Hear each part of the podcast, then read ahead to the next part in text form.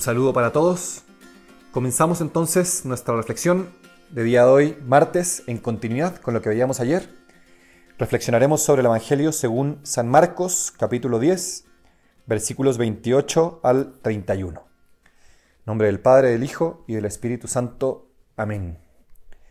Espíritu Santo, te pedimos que vengas a nosotros en este momento en que nos vamos a disponer a escuchar la palabra de Dios Abre nuestras mentes, nuestros corazones para poder acoger esta palabra, para poder acoger la acción que quieras hacer en nosotros, sea lo que sea que quieras remover, si quieres hacernos una invitación, si quieres quizá iluminarnos con algo en concreto, nos disponemos a recibir esta palabra que nos quieres transmitir el día de hoy.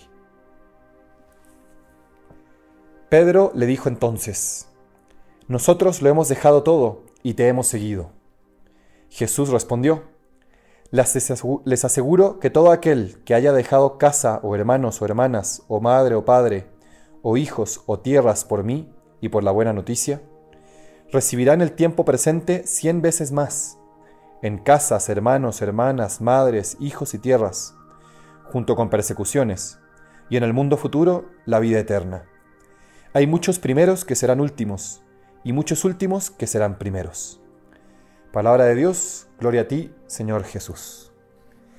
Bien, seguimos reflexionando entonces en estas disposiciones del corazón de toda la persona para poder vivir estos misterios de nuestra fe que se aproximan en la Semana Santa.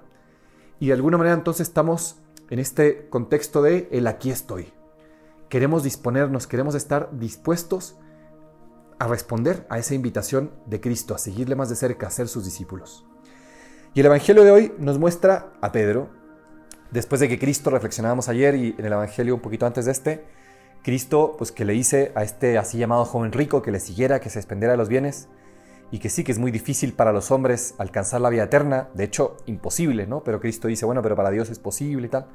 Y entonces Pedro dice, bueno, ok, oye, pero nosotros lo hemos dejado todo para seguirte, nosotros ya te estamos siguiendo, nosotros ya estamos en este camino. Y entonces aquí es cuando Jesús le responde algo que parece ser muy consolador, muy esperanzador. Me parece que el Evangelio de hoy tiene que ser un Evangelio lleno de alegría y me atrevería a decir incluso de gratitud. Cristo nos dice que todo el que lo deje, todo, perdón, todo el que lo siga habiendo dejado todo, va a recibir el ciento por uno en esta vida.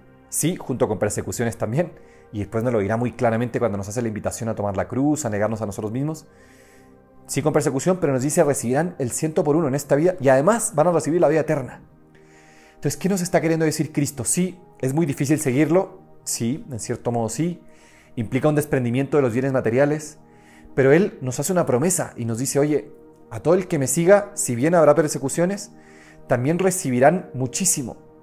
Y díganme si no, todos los hemos experimentado alguna vez, quizá cuando hemos ido de misiones, quizá en nuestra familia, quizá en el trabajo, en lo que sea, que cuando nos hemos entregado a Cristo, cuando nos hemos dispuesto a seguirle, Él nos ha recompensado enormemente y nos ha hecho sentir esto, ¿no? Recibirá muchísimo en padres, hermanos. ¿Cuántas veces no nos hemos sentido parte de una familia tan grande en la iglesia? Quizá en nuestro grupo eclesial, si es que tenemos alguno. Cristo nos bendice abundantemente cuando le seguimos. Y no solamente en esta vida, sino en la vida eterna. Les invito entonces a que vayamos a la oración, a dejar que estas palabras entren en nuestro interior y una cosa que podríamos meditar el día de hoy es precisamente como el recordar esos beneficios de Dios, recordar esos momentos en los que les hemos dicho que sí a Dios, en que nos hemos entregado a Él, en que hemos dispuesto nuestro corazón, en el que le hemos dicho, aquí estoy, y cuál ha sido la respuesta del Señor. Una respuesta que sí ha implicado persecución, dificultad, pero una respuesta que siempre ha sido de pura bendición, de pura gracia.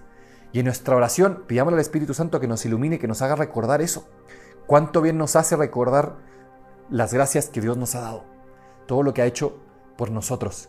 Y que eso sirva también de estímulo para querer decirle que sí otra vez. Y cuando nos cueste decir, aquí estoy, que recordemos esos momentos, esas gracias de Dios y una vez más digamos de manera renovada en nuestra oración, en nuestro encuentro con Él, Señor, aquí estoy.